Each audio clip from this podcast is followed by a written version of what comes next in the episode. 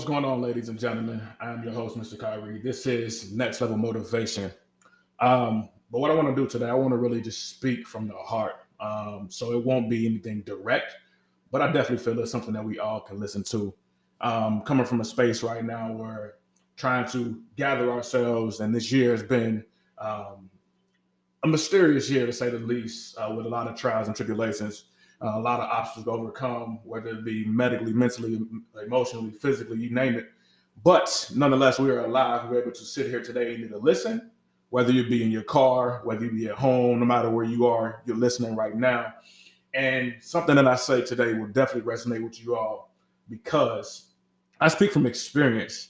Um, I don't go off on um, on routes that I have no idea as far as what the path looks like. I speak from the heart as well um, I keep it transparent. You guys should know that first and foremost, and it'll always be that way.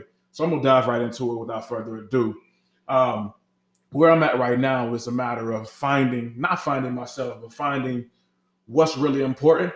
We all set out lists before, and we've all labeled these things, and we've all identified some priorities in our life.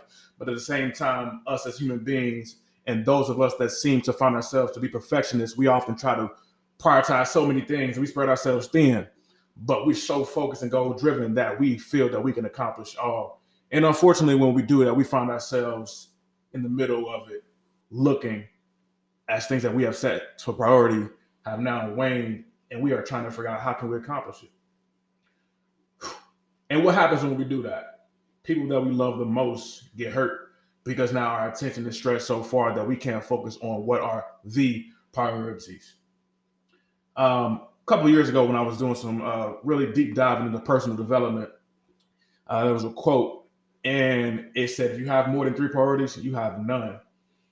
And I practiced that for my business, but in my overall life, I still try to uh, prioritize so many things. All right, I tried to do everything from um, from being a great father, from being a, being a great mentor, from being a great leader in my business, from running my own business to being a great lover, you name it and so many things in between. And you ask yourself, how can we do so many things? And how can the things that really matter to us get all of the attention that it deserves and desires? Now, transparency, right? Those things never turn out the way that we envision them because we are only human and we only have so much to give, and something's going to give. But we know we don't want certain things to give and fail. And unfortunately, if we devote too much time to those things that don't fulfill us completely internally, the thing that we love the most will suffer the most. And that's where I'm at today. Um, I've done that. And I went from path to growth. And as I tell my son all the time, it's okay to make mistakes, but it is not okay to make the same mistake twice. And that should be our goal as humans, as parents, to make sure that we don't make the same mistake twice. Yes, it probably will happen, but we still want to try to make sure it's not the same impact, right? We want to mitigate that. And I felt I've done that, but at the same time, again, I felt myself on a high horse and I still tried to prioritize so many things. And it left me in a space to realize you can't do that. You can't do that, Kyrie. You have to really um, stop and think about what really matters. And if you follow me on social media, you know who I am. I'm very, very transparent. When I say today, I'm abstaining from things that no longer are rooted in love. I'm abstaining from things that no longer pour into love. I'm abstaining from things that no longer give me love.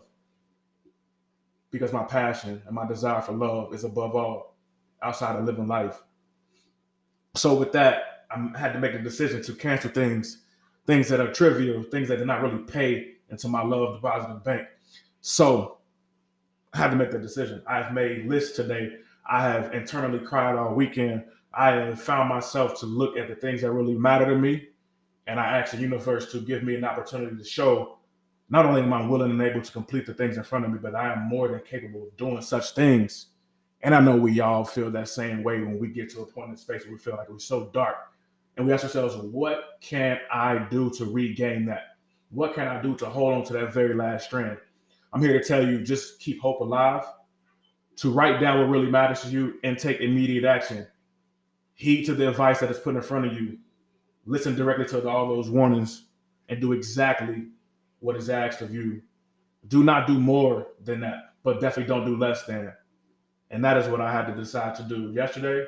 and this morning to cancel those things that are not pouring into love, to cancel those things that do not bring me total unconditional happiness, to cancel those things that are not segmenting my life in ways where I have to compartmentalize so much to give energy here, here, and here.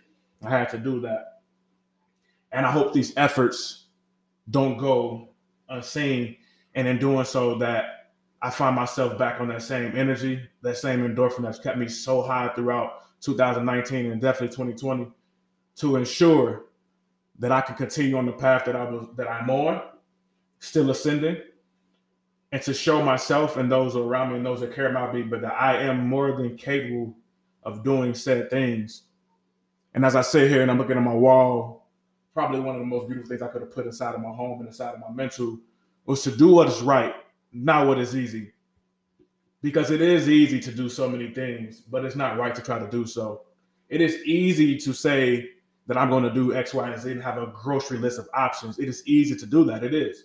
It is easy to accomplish each one of them bit by bit, but it is not right. What is right is to only highlight what is most important and do just that. So whether you listen to this and you have a goal for financial gain, a goal for spiritual gain, a goal for emotional gain, a goal for your physical health to improve, a goal for your love life to improve, you name it. I'm telling you, do what is right, not what is easy. Do what is right by yourself. Do what is right by those that love you. Do what is right by those that you love. Do not take the easy route. Be direct, listen directly, act intentionally, and leave everything else up to the universe. This is your guy, Kyrie. This is Next Level Motivation. And I hope that you find this something inside of this to be not only moving, but something that resonates with you deeply, that causes you to act right now and don't wait another moment. I love you all. Stay blessed. Still ascending. Yours truly, Mr. Kyrie. I'm out.